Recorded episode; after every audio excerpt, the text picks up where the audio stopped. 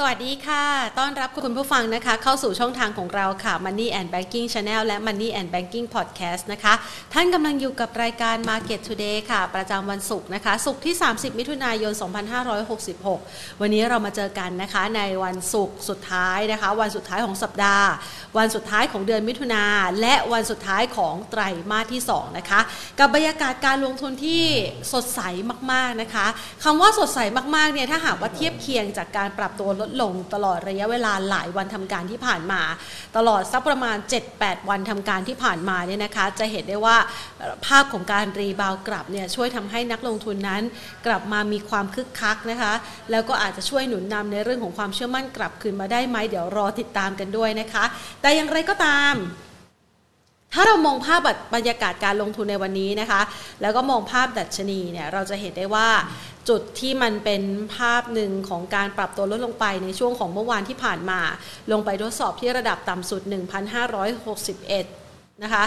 1,461 จุดนะคะ แล้วก็มีแรงซื้อกลับคืนมาไปพร้อมๆกับนะคะ ปัจจัยเรื่องของการเมืองที่นักลงทุนอาจจะคาดหวังเกี่ยวกับเรื่องของความชัดเจน เรื่องของการเดินหน้าไปสู่การจัดตั้งรัฐบาลนะคะ ว่ามีโอกาสจะเป็นไปได้มากยิ่งขึ้นนะคะ หลังจากที่อาจจะมีการเคลียร์พื้นที่เกี่ยวกับเรื่องของตำแหน่งสำคัญสำคัญต่างๆนะคะ ดังนั้น ภาพดังกล่าวนี้ค่ะก็เลยส่งผลทำให้มีแรงซื้อกลับคืนมานักลงทุนต่างชาติซื้อกลับมาด้วยนะคะ แต่เราก็ต้องแบ่งแยกออกเป็น 2 ฝัก 2 ฝ่ายเหมือนกันนะ เพราะว่าส่วนหนึ่งเนี่ย ถ้าเรามองตลาดหุ้นไทยอย่างที่เราติดตามกันมาในช่วงระยะเวลาหลายวันทำการนะคะหรือว่าตลอดทั้งเดือนที่ผ่านมาเนี่ยจะเห็นได้ว่าสัญญาณนักลงทุนต่างชาตินั้นเขาเปิด short position ก็คือเปิดในตลาดฟิวเจอร์คือเปิด short นะคะพอเปิด short ดัชนีก็ปรับลดลงมาจนเขาได้กำไรแล้วใช่ไหมคะ มันจะมีจังหวะหนึ่งที่อาจจะต้องมีการ cover ช็อตก็คือซื้อหุ้นที่เคย short ไปเนี่ยกลับคืนมานะคะแล้วก็ประจวบเหมาะกับช่วงนี้เป็นช่วงของสิ้นสุดไตรมาสที่ 2 ด้วยนะคะ ดังนั้น ภาพนี้มันอาจจะเป็นเพียงแค่ภาพทิ้งท้ายของไตรมาสที่ 2 หรือเปล่า และถ้าหากว่าเราลองไปดูนะคะกราฟเทคนิคเนี่ยนะคะ ถ้ามองในเชิงของกราฟเทคนิคเราจะเห็นได้ว่ามันหลุดแนวรับที่มีนัยสำคัญนะคะ เวลาที่เราดูกราฟเทคนิคเนี่ยนะคะ เราจะดูเนื้อเทียนเป็นสำคัญนะคะ เนื้อเทียนเนี่ย จากจุดที่มันเคยทำจุดต่ำสุดไว้คราวที่แล้ว 1,489 1,490 จุดเนี่ยนะคะ เนื้อเทียนเขาอยู่ที่ระดับนี้ 1,502 โดยประมาณนะคะ แล้วมันก็หลุดระดับแนวรับลงมาเห็นไหมคะ พอหลุดไส้ ไส้เนี่ยถือว่าเป็นแนวรับสุดท้ายนะคะ พอหลุดไส้ปุ๊บนะคะ มันก็มีจังหวะของหลุดฟลืบลงมานะคะท่านนึกภาพของราคาจะเห็นได้ว่ามันเป็นการหลุดแนวรับแหละนะคะพอมันหลุดกลับมามันจะมีจังหวะของการ pull back กลับไปนะคะเพื่อที่จะทดสอบนะคะแนวต้านเดิมนะคะซึ่งตรงนี้เนี่ยเขาทำเครื่องหมายตรงนี้ไว้นะคะอันนี้เป็น turning point นะคะ turning point ก็คือถ้าพูดแล้วก็อาจจะเหมือนเป็นโซน supply นะคะโซน supply คือถ้าหากว่าลองไปเปรียบเทียบดูกับกราฟเทคนิคในสินทรัพย์ต่างๆนะคะตรงนี้ก็อาจจะคล้ายๆ กับโซน supply ได้นะคะดังนั้น ในจุดนี้เนี่ยก็ถือว่าเป็นจุดที่มีนัยสำคัญนะ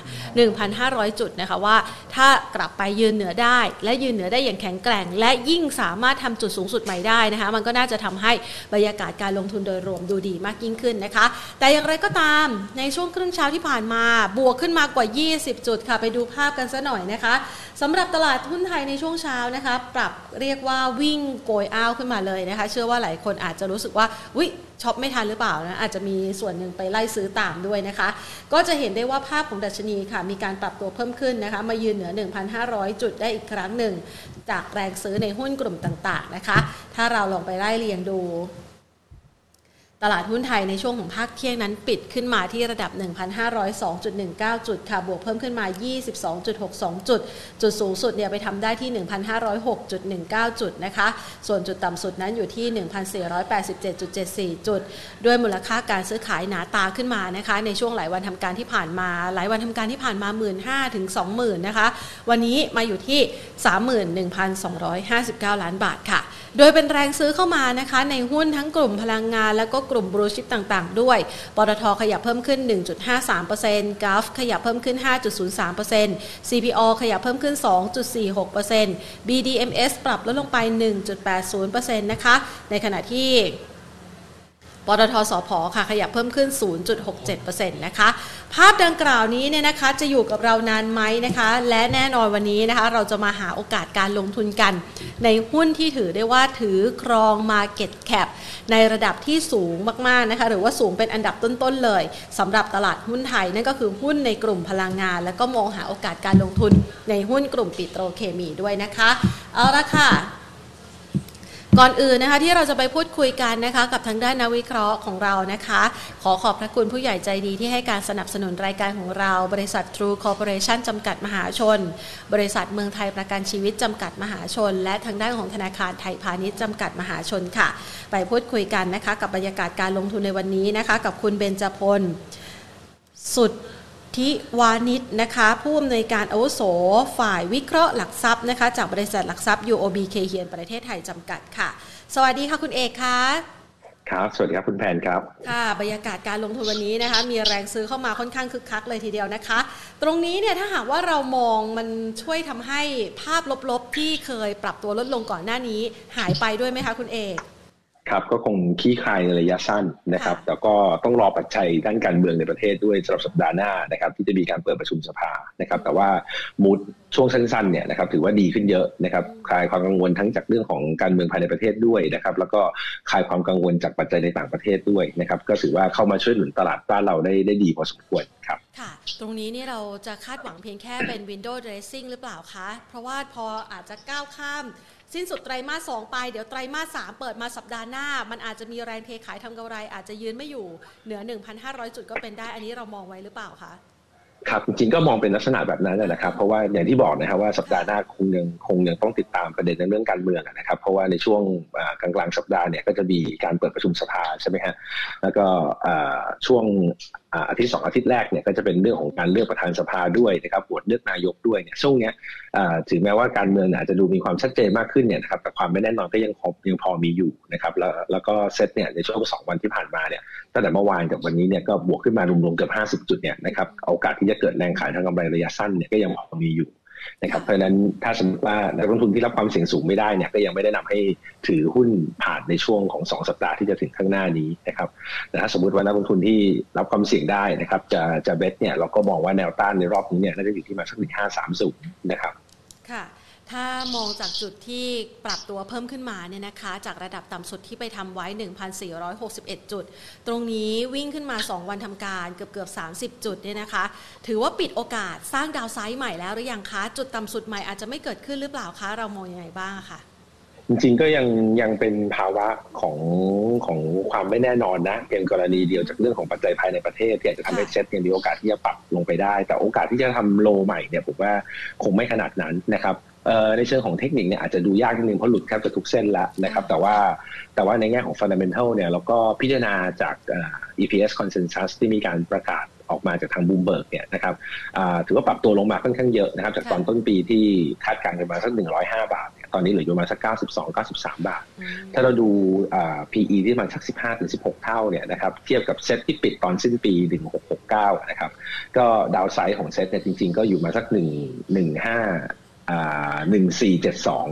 นะครับตรงนั้นเป็นเป็นจุด bottom แล้วนะครับเมื่อวันวันสองวันที่ผ่านมาจะเห็นว่าเซ็ตลงไปทำประมาณสักหนึ่งสี่หกหนึ่งใช่ไหมครับเป็นจุดต่ำสุดก็อาจจะต่ำกว่าในเชิง fundamental เล็กน้อยนะครับเอาแนวรับที่เชิง fundamental เล็กน้อยนะครับก็แต่ว่าจริงๆแล้วถ้าถ้ามองเทรนด์ของผลประกอบการเนี่ยในช่วงของไตรมาสสองไตรมาสสามเนี่ยยังไม่ได้มองว่ามีปัจจัยลบนะครับถึงขั้นทำให้ consensus มีการ revise down ในส่วนของ EPS ในปีนี้นะครับเพราะนั้นก็ยังเชื่อว่าในโซนประมาณสักหนึ่งหนึ่งสี่เจ็ดศูนย์เนี่ยก็เป็นโซนที่เป็นแนวรับที่แข็งแกร่งได้ ไม่น่าจะทำ low ใหม่ครับ ค่ะ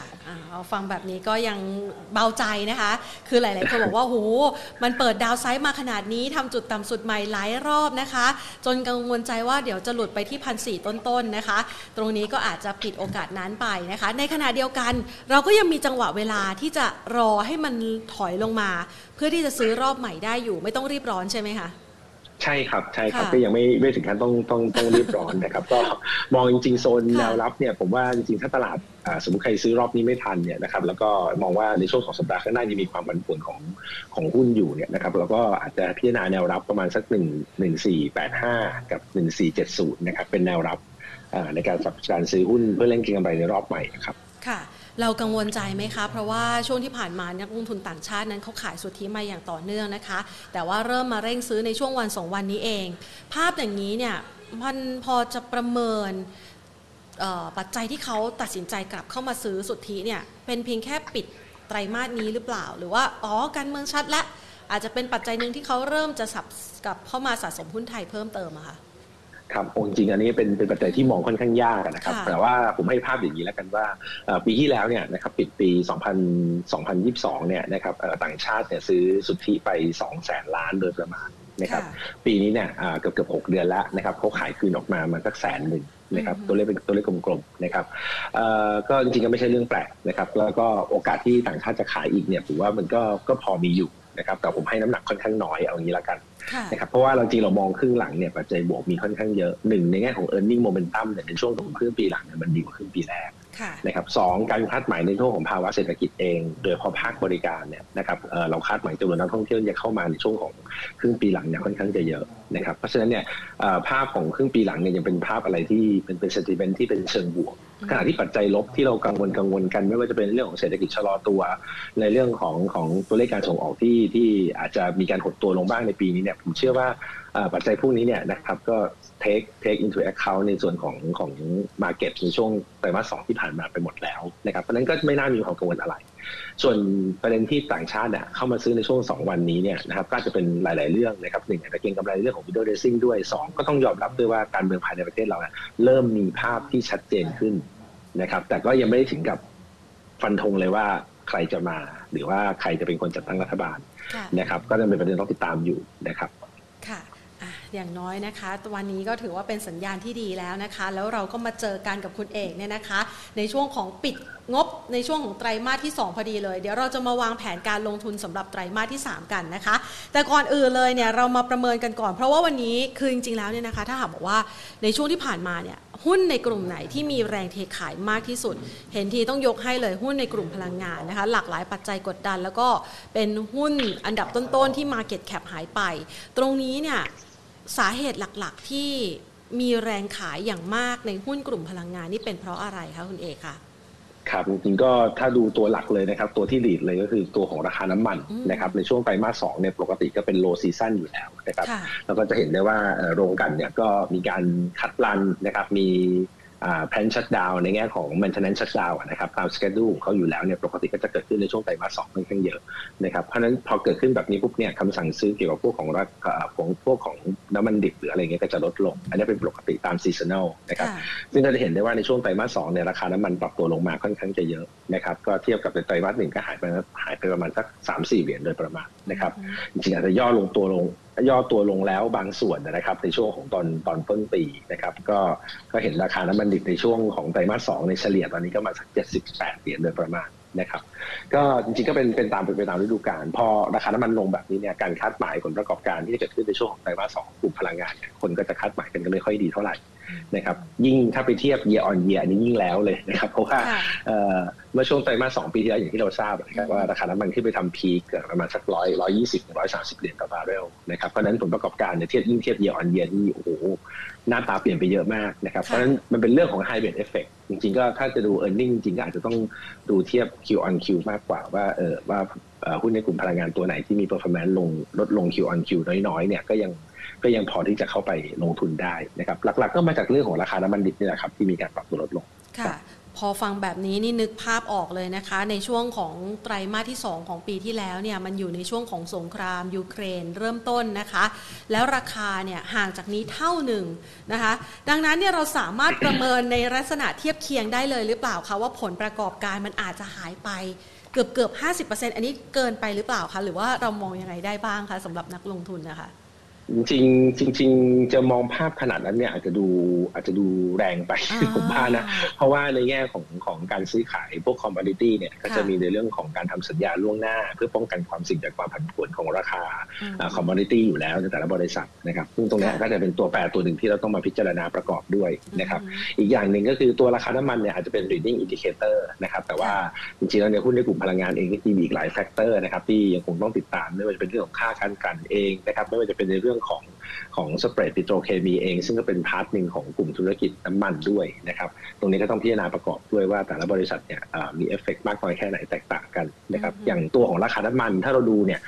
อย่างตอนเฉลี่ยไตรมาสหนึ่งเนี่ยประมาณสัก 81 เหรียญนะครับตอนนี้เหลือมาสัก 77 78 เหรียญเนี่ยหายไป 3-4 เหรียญเนี่ยแต่จริงๆก็ไม่ได้หมายความว่าตัวของผลประกอบการของอย่างปตท.สผ.ซึ่งเป็นคนที่ขาย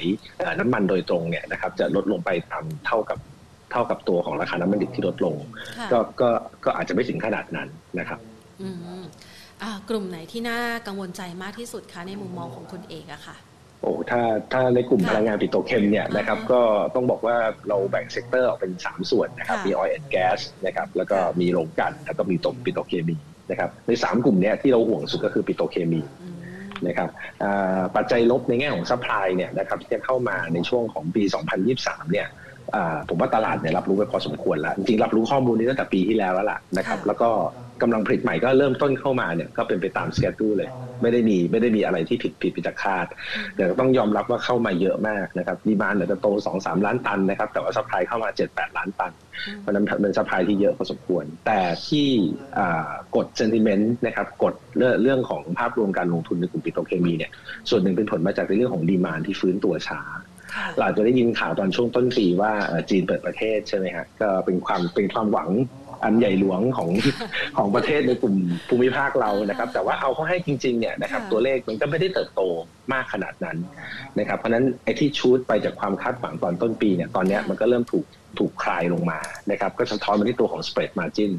นะครับเมื่อวันเมื่อช่วงต้นสัปดาห์นะครับทาง UOB เราเองก็มีการจัดเป็นตัวของ petrochemical outlook นะครับก็ได้ทางบริษัททางปิโตรเคมีเนี่ยมา present ให้ฟังนะครับภาพก็ยังดูแย่อยู่นะครับโดยเฉพาะตัวของโพลีโพรพิลีน พวกนี้ก็จะเป็นผลิตภัณฑ์ที่เหมือนกับว่าในในใน market เนี่ยนะครับ supply ท่วมจริงๆนะครับขณะที่ตัวของ demand เนี่ยก็ยังไม่ได้ฟื้นตัวเร็วอย่างที่ตลาดคาดหมายไว้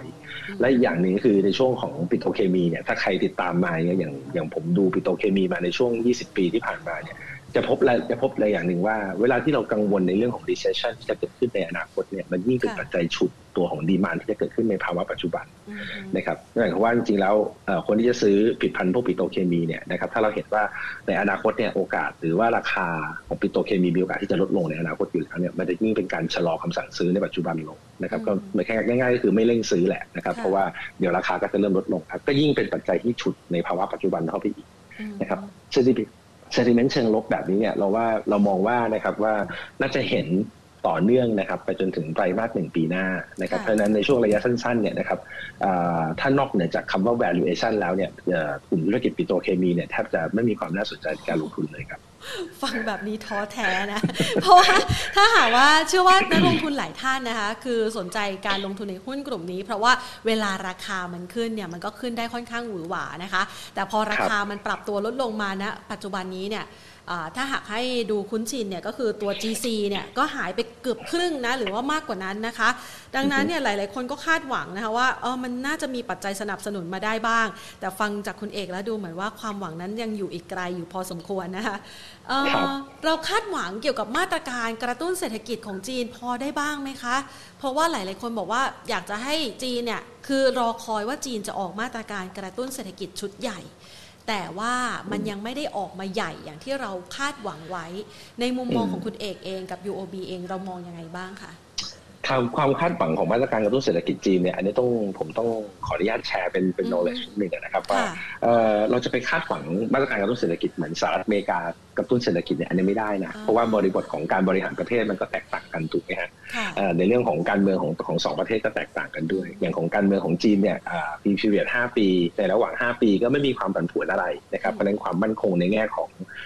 เสถียรภาพของรัฐบาลของทางจีนเนี่ยก็ดูมั่นคงกว่า เพราะฉะนั้น การกระตุ้นเศรษฐกิจของเขาเนี่ยก็จะไม่ได้เกิดมาจากการต้องมามาจูงใจให้ประชาชนต้อง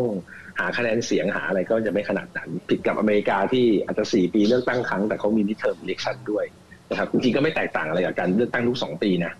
เพราะฉะนั้นมาตรการอะไรมาตรการกระตุ้นเศรษฐกิจของเขาเนี่ยก็อาจจะต้องสร้างความจูงใจได้มากกว่า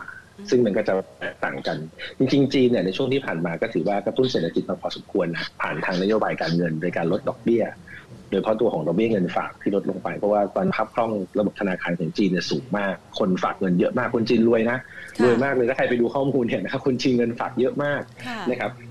นโยบายของทางภาคภาคภาคทางการจีนเนี่ยก็เป็นการลดอัตราดอกเบี้ยนะครับแต่ถามว่าลดลดอัตราดอกเบี้ยลงเพื่อกระตุ้นให้คนเอาเงินออกมาใช้ แต่ว่าที่ผ่านมาก็ยังไม่ได้เห็นผลเท่าไหร่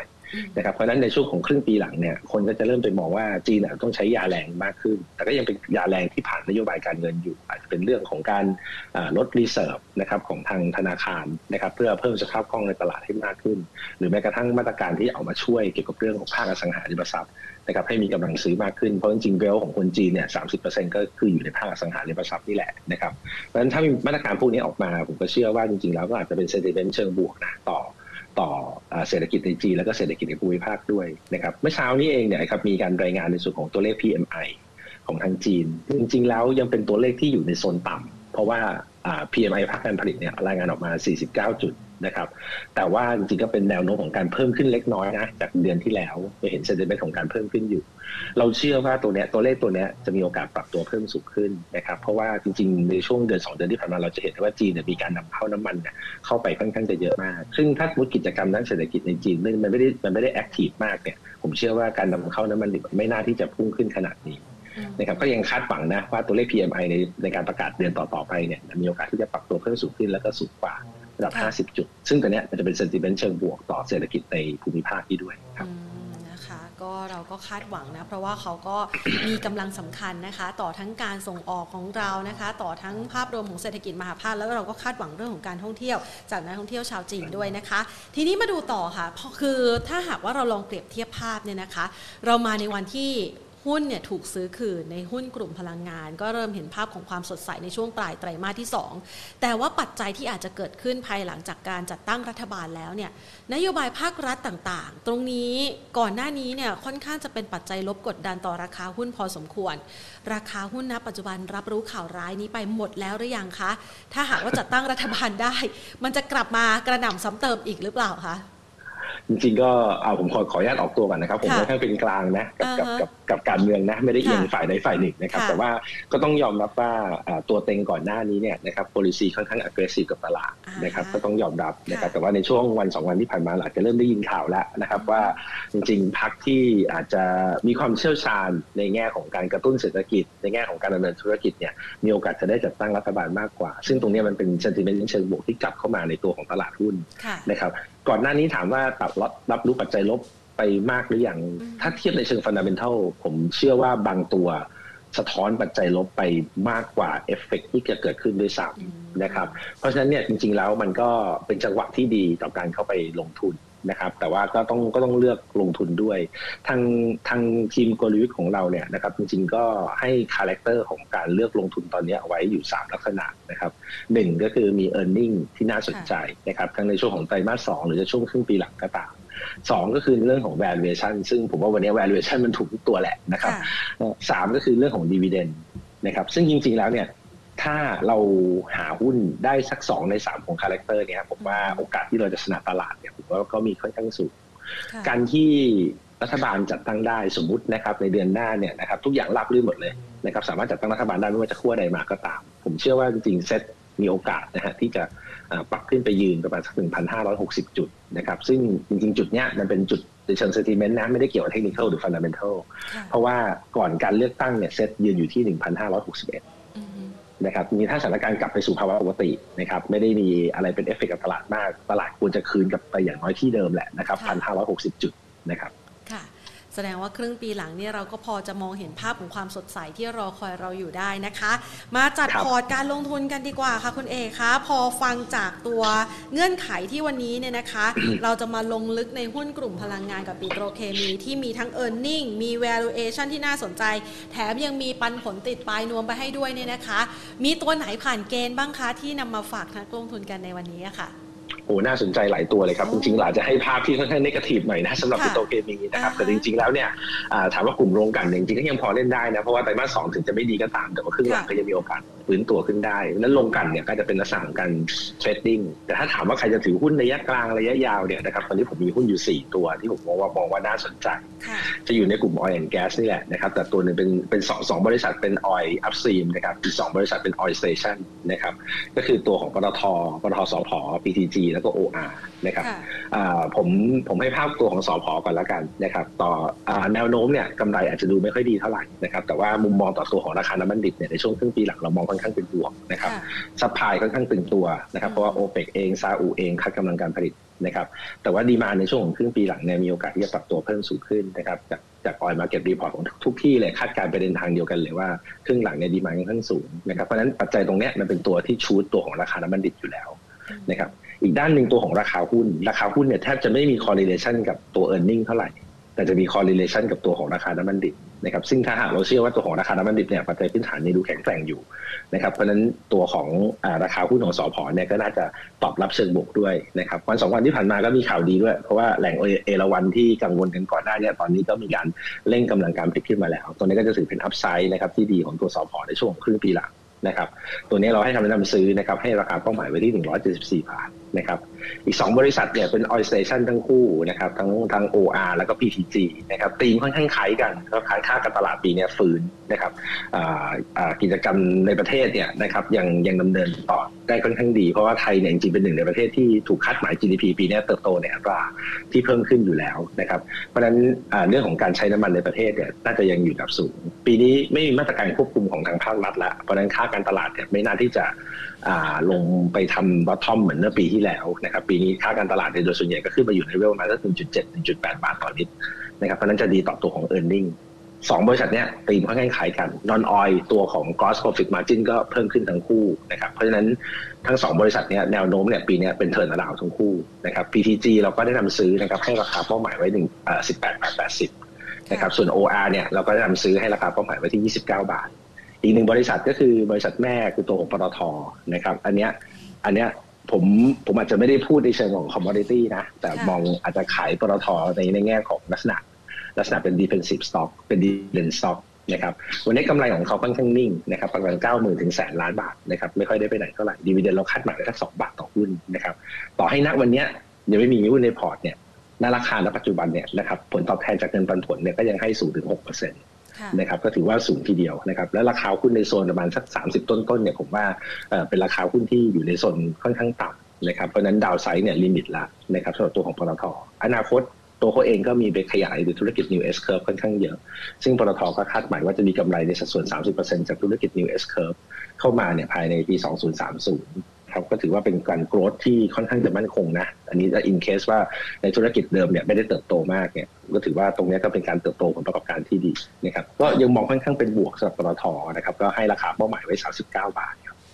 วันนี้เรามาคุยกันในวันที่ปตทดูเหมือนว่ากำลังจะทำทรง ฟื้นตัวกลับมาเป็นขาขึ้นระยะแรก พอจะคาดหวังอย่างนั้นได้ไหมคะ ดูจากทรงกราฟวันนี้ จริง ๆ วันนี้ทะลุทะลุเส้น 200 วันมาอย่างมาอย่างสดใสเลยนะ ผมว่าจริงๆก็เป็นเป็นเซนติเมนต์ที่จริงๆแล้วดูตั้งแต่เมื่อวานเนี่ยนะครับปิดไฮแล้วก็ยืนแตะเส้น 200 วันได้เนี่ยผมก็ว่าจริง ๆ ราคานี้มันก็ไม่ได้เห็นนานแล้วนะเพราะว่าจริงๆปตทเราก็เป็นหุ้นเชียร์ของเราในช่วงเดือนกว่าๆที่ผ่านมา นะครับแต่ถามว่าจริงๆแล้วเราก็มองว่าหุ้นเนี่ย under value ค่อนข้างมากนะครับเพราะว่าตอนนี้ก็เทรดอยู่แบบค่อนข้างต่ำพอสมควรนะครับก็ยังมีอัพไซด์อีกกว่าประมาณสัก 16-17%ทีเดียวสำหรับตัวของปตทครับกราฟทรงนี้นี่สายเทคนิคบอกว่าลุ้นเลยนะ ให้ยืนอยู่ไม่ได้นะ อย่าถอดไส้ลงมานะนะคะอะงั้นเราผ่านจากกลุ่มนี้ไปแล้วนะคะ จริง ๆ เนี่ยถ้าหากว่า 4 ตัว ถ้าคิดในแง่ของนักลงทุน อันนี้อันนี้แพนคิดเองในส่วนตัว ถ้าอย่างนี้เราซื้อเฉพาะปตทมันก็ครอบคลุมทั้งหมดแล้วหรือเปล่าคะ อันนี้จริงๆ ถ้ามองถ้ามองว่าอย่างตัวของ oil station เนี่ยมันก็มี seasonal ของเขาเนาะไตรมาสสองเนี่ยอาจจะดูดียังยังดูดีอยู่นะครับ แต่ไตรมาสสามเป็น low season นะครับ ถ้าใครว่ามองว่าราคาโซนนี้เนี่ยอาจจะยังไม่ค่อยกล้าซื้อนะครับอาจจะไปรอซื้อในช่วงสักกลางไตรมาสสามก็ได้นะครับรอรอให้ e a r n i n g แล้วก็ผ่านช่วง low season ไปก่อนอย่างเงี้ยก็ยังพอได้นะครับอย่างตัวของปตทสพเองความเบี่ยงของตัวของราคาน้ำมันก็ยังพอมีอยู่ จริงๆ แล้วจะมองสพเนี่ยเป็นลักษณะของหุ้น commodity play อัอันนี้ก็มีส่วน เพราะฉะนั้นความเสี่ยงของเขาถ้าเกิดความไม่แน่นอนในเรื่องของภาวะเศรษฐกิจนะครับการขึ้นอัตราดอกเบี้ยของเฟดยัง aggressive ขนาดนี้อยู่เนี่ยก็อาจจะเป็นปัจจัยลบต่อตัวของสอพอซึ่งอันนี้ก็ต้องคนที่ดีความคนที่สามารถรับความเสี่ยงสูงได้นะครับลงทุน แต่ตัวของปตทเนี่ยจริงๆผมมองเป็น long term นะ long term investment เลยนะครับเพราะว่า อย่างที่บอกคือตัว cash flow เขาเนี่ยแข็งแกร่งมาก cash on hand ก็สูงนะครับ การลงทุนในช่วงนี้ช่วงจากนี้ไปอีก 5 ปีเนี่ยจริงๆก็ไม่ได้โฟกัสเฉพาะในส่วนของธุรกิจเดิมที่มีอยู่ ยังมีธุรกิจใหม่ที่เป็นธุรกิจ new S curve ด้วยนะครับไม่ว่าจะเป็นตัวของ life science ไม่ว่าจะเป็นตัวของ EV value chain นะครับทั้งสองธุรกิจเนี่ยนะครับเป็นธุรกิจที่ดีมานสูงอยู่แล้วในอนาคตนะครับเพราะนั้นการเติบโตผลประกอบการเนี่ยค่อนข้างสูงทีเดียว ต่อให้เป็น commodity ก็ตามนะ ผมว่าอาจจะเป็นหุ้น long term ได้ เพราะนั้นจริงๆแล้ว ถามว่าจะลงทุนปตทตัวเดียวเลย ก็จะดูเสียโอกาสในการลงทุนระยะสั้นไปนะครับก็อาจจะหาหุ้นระยะสั้นมาให้ลงทุนด้วยอย่างสพอย่าง OI แล้วก็ PTG ด้วยครับค่ะพ อมาเจอคุณเอกวันนี้นะจัดไปเลยนะคะสี่ตัวนะคะ หาจังหวะในการที่จะเข้าลงทุนกันนะคะ แต่พอได้โอกาสคุยแบบนี้นะคะแน่นอนอยากจะรู้เลยว่า แล้วปิโตรเคมีอย่างปิโตรเคมีกับโรงไฟฟ้าเนี่ยเราเรามองว่ามันยังน่าสนใจอยู่หรือเปล่าคะจริงๆโรงไฟฟ้าเนี่ยผมผมมองว่าน่าสนใจนะ เพราะที่ผ่านมาเนี่ยถือว่าราคาราคาหุ้นลงมาค่อนข้างเยอะมากนะครับทั้งทีมทั้งทีมรีเสิร์ชเราเนี่ยนะครับให้น้ำหนักสองตัวก็คือตัวของกาฟกับปีกิม นะครับจริงๆก็มองว่าปัจจัยด้านการเมืองเนี่ยก็เป็นปัจจัยกดดันในช่วงที่ผ่านมา แล้วก็เป็นปัจจัยที่ที่ดูลดทอนตัวของ valuation ลงไปค่อนข้างจะเยอะนะครับ แต่ว่า2 character หลักๆ เลยที่ทางทีมกลยุทธ์เราแนะนำให้เลือกหุ้นเนี่ยก็คือไม่ว่าจะเป็นในเรื่องของ valuation ไม่ว่าจะเป็นเรื่องของ dividend เนี่ยนะครับก็ถือว่าในกลุ่มโรงไฟฟ้าเนี่ยตอบโจทย์ นะครับในแง่ของ e a r n i n g ก็ไม่ได้แย่นะครับก็ยังก็ยังก็ยังดู strong อยู่โดยเฉพาะในช่วงไตรมาสสองที่เป็น high season ของความต้องการใช้ไฟนะครับก็ยังถือว่าถือว่าเป็นเป็น fundamental ที่ดีนะครับทั้งกราฟทั้งปีกิมเนี่ยราคาลงมาค่อนข้างเยอะนะครับในช่วงที่ผ่านมาในช่วงปีที่ผ่านมาในกราฟลงมา 19%แล้วนะครับตัวของปีกิมลงมา 13%นะครับมันก็มองเป็นจังหวะที่ดีต่อการเข้าลงทุน ส่วนความกังวลในแง่ของการปรับลดค่า FT ผมผมให้มุมมองแบบนี้แล้วกันว่าจริงๆแล้วเนี่ย FT เนี่ยแนวโน้มมันเป็นมันเป็นขาลงอยู่แล้วนะ เพราะว่าจริงๆแล้วตอนที่ FT ขึ้นเนี่ยมันขึ้นจากเหลือต้นทุนเชื้อเพลิงที่มีการปรับตัวเพิ่มสูงขึ้นนะครับ แต่ว่าในช่วงที่ผ่านมาต้องยอมรับว่าตัวต้นทุนเชื้อเพลิงก็ลดลงค่อนข้างเยอะนะครับอย่างที่เมื่อกี้เราคุยกันเรื่องของราคาน้ำมันในช่วงต้นรายการ หายไปเกือบครึ่งเมื่อเทียบ year on year นะครับเพราะฉะนั้นเนี่ยเทรนด์แบบนี้เนี่ยมันเป็นเทรนด์ที่ค่า FT เนี่ยมีโอกาสปรับลงอยู่แล้วนะครับแต่ว่าแน่นอนว่า ต้นทุนเชื้อเพลิงเนี่ยลดลงมันลดลงมากกว่ารายได้ที่ลดลง เพราะฉะนั้นตัวของ gross margin เนี่ยของธุรกิจเนี่ยยังคงดูดีอยู่นะครับและยังมีโอกาสที่จะเห็นการปรับตัวเพิ่มสูงขึ้นของ gross margin ในช่วงไตรมาสสองไตรมาสสามไตรมาสสี่แล้วด้วยนะครับเพราะนั้นจริงๆ ลงมาถึงเนี้ย valuation ถือว่าถูกนะครับถือว่าน่าสนใจนะครับก็จริงตัวกราฟก็ก็ยังยังยังเป็นหุ้นเด่นนะกราฟกับบีกิมเนี่ยก็จะเป็นสองหุ้นเด่นในกลุ่มธุรกิจไฟฟ้าที่ทางนักวิเคราะห์ของเราให้ให้คำแนะนำอยู่นะครับ ตัวกราฟเนี่ยนะครับก็ให้ราคาเหมาะสมไว้ที่ 63 บาทนะครับตัวของบริกิมเนี่ยให้ราคาเหมาะสมไว้ที่ 50 บาทครับค่ะ แล้วปีโตรล่ะคะตัวของปิโตเคมีเนี่ยจริงๆ ถ้าจะเล่นเก่งกำไรระยะสั้นอาจจะพอเล่นได้นะ แต่ว่าต้องดูต้องดูเทคนิคประกอบนะครับ อย่างตัวของ PTGC เนี่ยดูนะครับ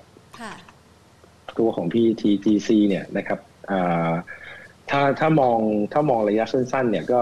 จะมีโอกาสขึ้นไปทดสอบโซนประมาณสัก 39 บาทได้นะครับก็เป็นแนวต้านช่วงสั้นนะครับแต่ถ้าสมมุติว่าหุ้นเนี่ยหลุดหลุดที่โซน 35 บาทสลึงเนี่ยอาจต้องขัดไปก่อนนะครับ IVL ก็คล้ายๆกันนะครับ ก็ IVL อาจจะขอโทษนะครับ IVL ทรงคล้ายๆกันนะคะทรงคล้ายๆกันครับทรงคล้ายๆกันก็ถ้าขึ้นไปเนี่ยก็อาจจะขึ้นไปทดสอบประมาณสัก 35-75 ก่อนได้นะครับ แต่ว่าถ้าหลุด ถ้าหลุด 32 บาทสลึงเนี่ยก็ต้องขัดก่อนครับในเชิงฟันดัมเบลทัลอาจจะไม่ได้เชียร์เท่าไหร่สำหรับกลุ่มปิโตเคมีอย่างที่เราให้ภาพไปเมื่อสักครู่นี้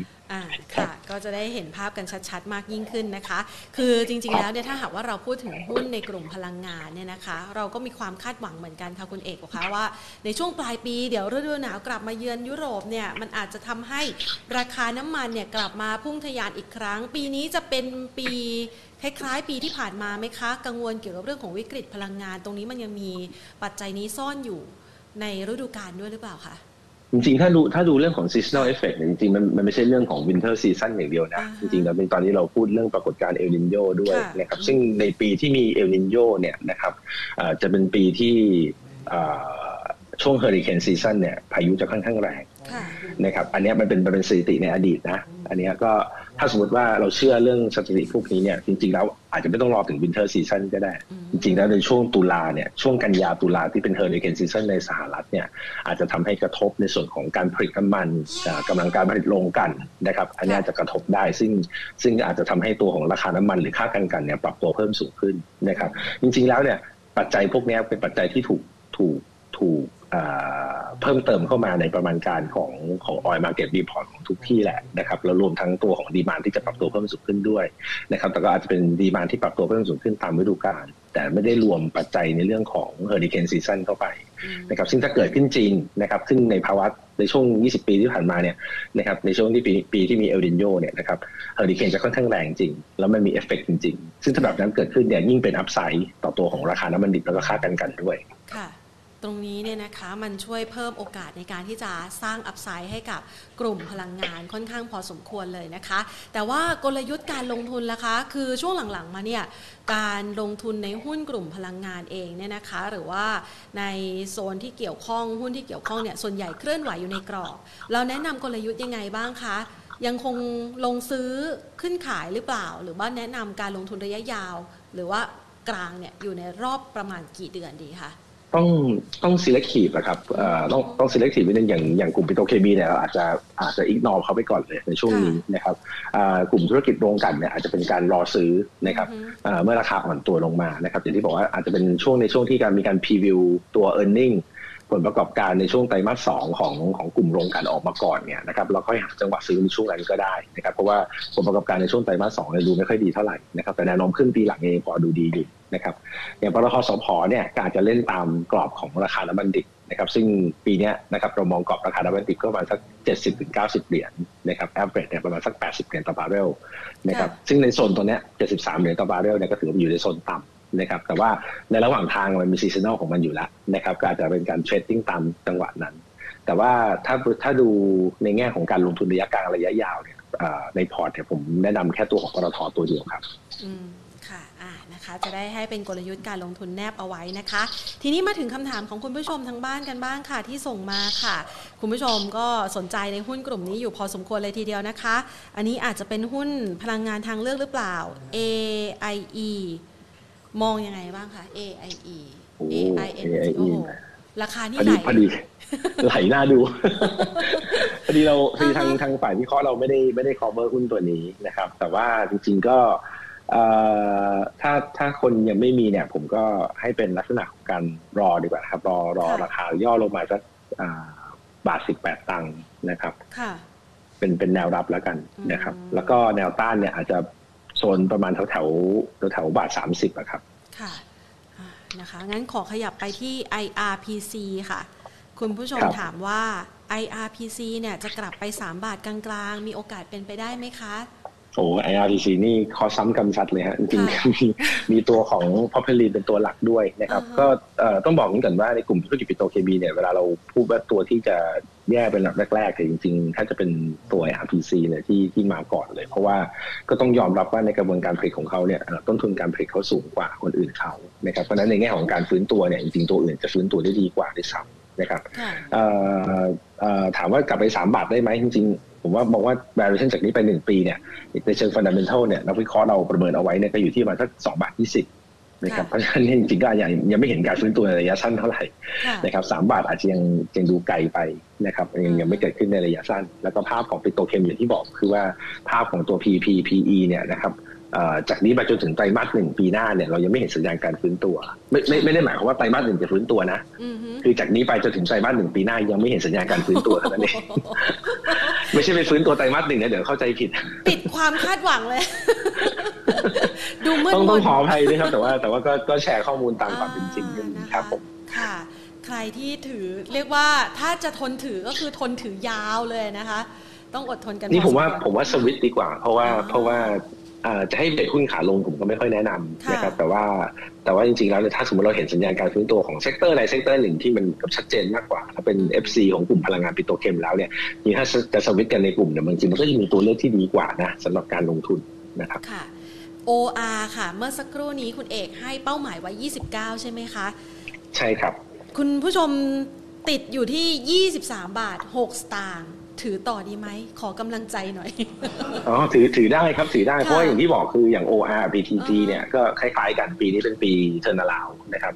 เอ่อมองภาพง่ายๆว่าปีที่แล้วเนี่ยเขาคุมตัวของค่าการตลาดปีนี้เขาไม่คุมแล้วนะครับก็ให้ของให้ของขวัญวันวาเลนไทน์มานะครับเพราะว่าหลังวาเลนไทน์มาเนี่ยภาครัฐก็ประกาศแล้วว่าเขาไม่ไม่ไม่ control ในเรื่องของราคาขายหน้าปั๊มแล้วโดยเฉพาะตัวของดีเซลนะครับเพราะฉะนั้นเนี่ยตัวของค่าการตลาดเนี่ยยังไงถ้าเทียบปีนี้ปีที่แล้วเนี่ยนะครับยังไงปรับตัวเพิ่มสูงขึ้นอยู่แล้วแน่นอนนะครับ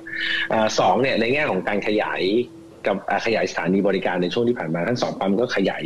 อ่าได้ตามเป้านะครับเพราะฉะนั้นในแง่ของยอดขายและมันผ่านสถานีบริการเนี่ยปรับตัวดีขึ้นอยู่แล้วนะครับค่ะอ่าส่วนที่สามก็คือตัวของ non oil นะครับตัวของ non oil เนี่ยปีเนี้ยสิ่งที่เราเห็นชัดเจนเลยก็คือตัวของ gross profit margin เนี่ยของธุรกิจ non oil ดีขึ้นทั้งคู่ค่ะ นะครับทั้ง OR ทั้งทั้ง PCG จริง OR ดูเด่นกว่าด้วยซ้ำนะถ้าถ้าถ้ามองในแง่ของ non oil ตัวของ gross margin ดีกว่าค่อนข้างเยอะ แต่ว่าปีเนี้ย PCG เนี่ยมีแผนที่จะขยายตัวของ non oil เนี่ยแผนเขาค่อนข้าง aggressive ค่ะนะครับก็โดยเฉพาะการขยายร้านกาแฟเนี่ยนะครับปีนี้ก็เพิ่มอีกพันสาขาเนี่ยก็ถือว่า aggressive พอสมควรนะครับอ่า เดินเดินเดินเดินไปไหนก็ร้านกาแฟเต็มถนนเนี่ยเพราะว่านี่ไปอุดหนุนไม่ครบทุกสาขาแล้วตอนนี้ แต่ก็แต่ก็กาแฟกาแฟเขาอร่อยดีนะครับอ่ากาแฟเขาใช่เขาค่ะอร่อยดีแต่ว่าจริงๆก็อย่างที่บอกก็คือว่าตัวของธุรกิจเนี่ยมันมันมันดีขึ้น ทุกตัวนะครับค่ะแล้วก็แข็งแกร่งขึ้นทุกตัว เพราะฉะนั้นเนี่ยปีนี้เป็นปีที่คาดหมายได้เลยว่าผลประกอบการเนี่ยเทิร์นราวนะครับแล้วก็จริง ๆแล้วเนี่ยมันเป็น magic number นะที่ค่ะที่เหมือนกับว่าตัวเลข growth เนี่ยผมทำเท่ากันทั้งคู่เลยก็คือปีนี้โต 42% year on year ในแง่ของ earning growth นะทั้งคู่นะครับดาวไซด์เนี่ยผมว่าตอนเนี้ยไม่ค่อยมีเท่าไหร่ แต่ว่าอาจจะมีความกังวลบางเรื่องนะครับโดยเฉพาะนโยบายของภาครัฐในเรื่องของการปรับเพิ่มอ่าค่าแรงขั้นต่ำ นะครับค่ะอาจจะมากระทบเขาบ้าง แต่ว่าผมลอง test ดูจากในโมเดลแล้วจริงๆ ราคาหุ้นเนี่ยสะท้อนปัจจัยลบมากกว่า มากกว่าผลที่จะเกิดขึ้นด้วยซ้ำนะครับค่ะเพราะฉะนั้นเป็นโซนเนี้ยก็เป็นโซนที่ผมมองว่าน่าลงทุน ถามว่าติดไว้23บาทโอกาสได้คืนมีค่อนข้างสูงค่ะนะครับเพราะว่า valuation เราประเมินเอาไว้อยู่ที่ 29 บาทครับอ่าฮะอ่า OR เนี่ยถือเป็นหุ้นในดวงใจนะ เพราะว่าตอนเขา IPO นี่ 18 ใช่ไหมคะ แต่ราคาใช่สูงครับสุดมัน18เหนือบาท30 หลายๆคนบอกว่าโอ้สามอยากจะ32 ใช่ 36 โอ้ เอ๊ะนะ38ถ้าจำไม่ผิดนะ ใช่ไหม ดูจากกราฟนะคะ เห็นไส้มันอ่าฮะไปอยู่ที่38โดยประมาณ อ่าใช่ใช่ใช่ใช่นะคะก็ขึ้นไปเกือบเท่าตัวอ่าตอนนั้นฮะครับ มันจะมีวันนั้นกลับมาอีกไหมคะถามเผื่อเลยถามเผื่อคนอื่นเลยอะเอ่ออะขอผมขอยี่สิบเก้าก่อนแล้วกัน โอเค จะได้ดูไม่เสี่ยงไป ครับครับจริงค่ะยี่สิบเก้าก็เป็นเป้าที่ที่สูงอยู่โอครับผเคม ค่ะ งั้นอันนี้น่าจะเป็นขอภาพทางเทคนิคแล้วกันนะคะ คุณผู้ชมคสรัอบบถามเกี่ยวกับ OTO OTO ไหลมาเรื่อยๆแหมนี่ สายซิ่งโดยแท้โอ้ครับซิ่งลงจริงจริงจริงเอ่อเอาเอาตรงๆเลยนะค่ะเลี่ยงดีกว่าครับอ่าเลี่ยงดีกว่านะคะเลี่ยงดีกว่าอ่าเลี่ยงดีกว่าครับหุ้นครับแบบนี้ก็ต้องระมัดระวังการลงทุนนะคะ ช่วงนี้ ครับค่ะ ได้เลยค่ะโอ้โหวันนี้คุยกันสนุกสนานเลยนะคะ แล้วก็ได้หุ้นเป้าหมายไปเพียบเลย พร้อมกับกลยุทธ์การลงทุนนะคะ ที่แนบให้ไว้สำหรับหุ้นในกลุ่มพลังงานที่มองว่ายังมีปัจจัยสนับสนุนรออยู่ในครึ่งปีหลังนะคะ วันนี้ขอบพครัระบคุณมากค่ะคุณเอกคะครับผมสวัสดีขอบคุณมากครับค่ะสวัสดีครับค่ะวันนี้โอ้โหคุยกันสนุกจริงนะคะ มองจากภาพรวมของการลงทุนนะคะของตลาดหุ้นไทยนะคะ เรียกว่าการปรับตัวชูดขึ้นมาเนี่ยสองวันทำการที่ผ่านมาเอาเดี๋ยวขอดูภาพทางเทคนิคหน่อยนะคะ ให้คุณผู้ชมได้เห็นนะคะ เวลามันชูดขึ้นมาเนี่ย เวลาที่แรงซื้อ ถ้าใครดูจากกราฟเทคนิคนะคะ เราจะเห็นว่าเวลาแรงซื้อเนี่ยมันพุ่งขึ้นมา ให้เรามั่นใจเลยนะคะว่ามันจะเป็นจุดขึ้นจริงๆเนี่ย มันก็อาจจะต้องมีแรงซื้อนะคะผ่าน คือถ้ายิ่งเป็นแท่งเขียวๆ พุ่งขึ้นมายาวแบบนี้นะ โอ้โห แสดงว่าเรามีโอกาสที่จะขึ้นแล้วนะคะ เพียงแต่ว่าตรงนี้เนี่ยมันมาอยู่ในช่วงเวลาของ timing สิ้นสุดไตรมาสที่ 2 พอดี มันเหมือนเป็นวันปิดงบวันนี้พอดีนะคะมันเลยทำให้เรายังต้องขยับระยะเวลาการรอรุ้นเนี่ยไปช่วงต้นไตรมาส3นะคะก็คือสัปดาห์หน้า ซึ่งคุณเอกเองก็บอกว่า เดี๋ยวรอลุ้นก่อนนะสองสัปดาห์หน้านะคะว่ายืนอยู่ไหมส่วนใหญ่แล้วถ้าดูจากภาพประมาณนี้ไม่น่าจะยืนเอาเป็นว่าไม่ดับฝันเนาะแต่ว่าอาจจะยืนไม่อยู่นะคะ อาจจะมีจังหวะของการลากลงมา แล้วก็รอให้เก็บกันได้อีกสักขยักหนึ่งนะคะ เอาละ ภาพการลงทุนในลักษณะแบบนี้นะคะ ก็มาประเมินกันเป็นประจำได้นะคะ อย่างที่บอกไปใครที่ชอบภาพทางเทคนิคก็ลองเอาปัจจัยทางเทคนิคเข้ามาสนับสนุนดู ดูนะคะว่าระดับแนวรับแนวต้านที่มีนัยสำคัญเนี่ยในช่วงระยะเวลาที่ผ่านมานั้นเป็นยังไงกันบ้าง เอางั้นเรามาดูกราฟของปตทหน่อยไหมคะทำไมเราถึงบอกว่าเราจะลุ้นให้มันเป็นตลาดเป็นหุ้นขาขึ้น อันนี้ไม่ได้แนบในเรื่องของคำแนะนำในการลงทุนนะคะ คำแนะนำในการลงทุนเดี๋ยวไปฟังสคริปต์ฟังนะคะ จากทางด้านของคุณเอกนะคะที่ให้ไว้นะคะเพราะว่าวันนี้ปตทเป็นหนึ่งในท็อปพิกที่ทางด้านของคุณเอกจาก UOB เคเขียนให้ไว้นะคะ แต่ถ้ามองภาพทางกราฟเทคนิค อันนี้เป็นกราฟเทคนิคเนาะแผนเอาให้ได้ศึกษากันไม่ได้ประกอบคำแนะนำในการตัดสินใจการลงทุนนะคะ เพียงแต่ว่ายกตัวอย่างขึ้นมาประกอบนะคะ เวลาที่เราดูว่าราคาหุ้นตัวนั้นๆเนี่ยมันเป็นภาพขาขึ้นในระยะสั้นได้แล้วหรืออยังนะคะ มันก็จะต้องดูว่ากราฟแท่งเทียนเนี่ยสามารถยืนเหนือเส้นค่าเฉลี่ยตามระยะเวลาต่างๆได้แล้วไหมนะคะ นี่ถ้าหากว่ายืนได้ในหลาย ๆ เส้นนะคะ แล้วก็สามารถที่จะพุ่งทะยานขึ้นมาเหนือแบบนี้ แล้วมีจังหวะชูดต่อแบบนี้นะคะ เราก็จะมีความคาดหวังว่าหุ้นตัวนั้นเนี่ยเริ่มมีแรงซื้อกลับคืนมาและ อาจจะเป็นจุดเริ่มต้นในการที่จะขยับขึ้นในระยะถัดไปนะคะ ทีนี้เรามาดูบ้าง นอกเหนือจากกราฟวันนี้เนี่ยนะคะมันขึ้นมายืนเหนือเส้นค่าเฉลี่ยในระดับราคาต่างๆ ได้แล้วนะคะ มันผ่านแนวต้านนะคะ ที่เป็นแนวต้านย่อยนี่อันนี้ คำว่าแนวต้านย่อยเนี่ยต้องบอกคุณผู้ชมแบบนี้ค่ะ เวลาที่เราเห็นนะคะว่าแนวต้านเนี่ยมันก็จะมีแต่ละระดับราคา แต่ถ้าหากว่ามันมีจุดสัมผัสกันหลาย ๆ จุดมากๆอะคือมากกว่า 2 จุดขึ้นไปนะคะ มันทำให้แนวต้านตรงนั้นเนี่ยอาจจะเป็นแนวต้านที่อ่อนแรง เพราะว่ามันมีการทดสอบแล้วหลายครั้งก่อนหน้านี้ มันก็มีโอกาสที่ราคาเนี่ยจะพุ่งขึ้นมาโดยง่ายอะดูจากตรงนี้นะคะ ดูจากตรงนี้นะคะ อันนี้ประกอบการใช้ในเรื่องของกราฟเทคนิคนะคะทำให้ เวลาที่เรามาดูต่อนะคะว่าเอาแล้วแนวต้านที่มีนัยสำคัญในระดับถัดไปอะคืออะไรอะเนี่ยตรงนี้นะคะ ก็จะเป็นแนวต้านที่มีความแข็งแกร่ง ตรงนี้อาจจะไม่แข็งแกร่งมากนักนะคะ ดังนั้นเนี่ยเราก็จะต้องมารอดูว่าอะราคาเนี่ยขยับขึ้นมา มันจะกลับมา pull back กลับมาทดสอบแนวต้านที่เดิมเคยเป็นแนวต้าน แล้วมันจะพลิกกลับมาเป็นแนวรับได้ไหมนะคะ มันก็จะมีจังหวะที่ราคานะคะ มันอาจจะมีการ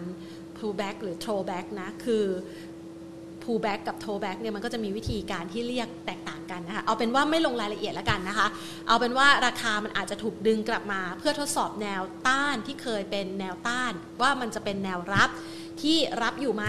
ถ้ารับอยู่โอกาสขึ้นไปก็มีต่ออันนี้นะคะ ก็เป็นภาพหนึ่งที่เราเอามาปรับใช้นะคะ เอามาลอง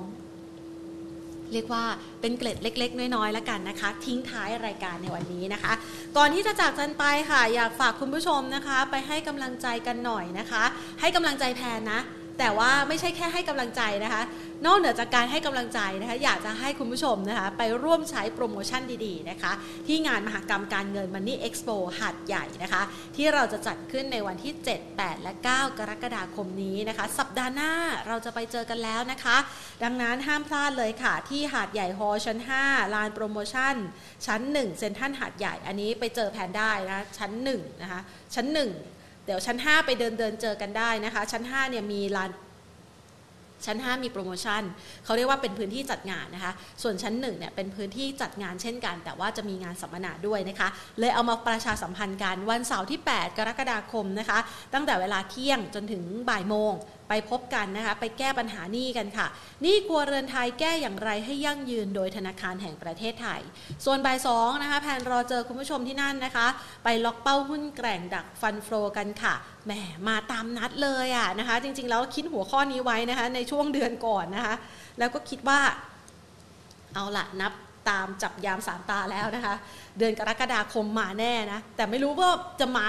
หนักหรือว่าจะมาแบบ เยอะแค่ไหนนะคะสำหรับฟันโฟนะคะ แต่อย่างไรก็ตามเรามีหน้าที่ในการวางแผนรอนะคะ ดังนั้นค่ะ ล็อกเป้าหุ้นแกร่งดักฟันโฟรับโอกาสการเมืองไทยเริ่มชัดนะคะ ไปพบกับพี่มงคลพ่วงเพตรากันนะคะ จากดาโอนะคะ ที่ชั้นหนึ่งเซ็นทรัลหัดใหญ่นะคะ วันเสาร์บ่ายสเป็นต้นไป ส่วนวันอาทิตย์ค่ะ 9 กรกฎาคมนะคะ บ่ายสองเป็นต้นไปนะคะรู้ทันภัยการเงินในยุคดิจิทัล โดยธนาคารแห่งประเทศไทย ไปอัปเดตซิเดี๋ยวนี้มิจฉาชีพเขาทำยังไงบ้างในการหลอกเงินเรานะคะ เดี๋ยวนี้เนี่ย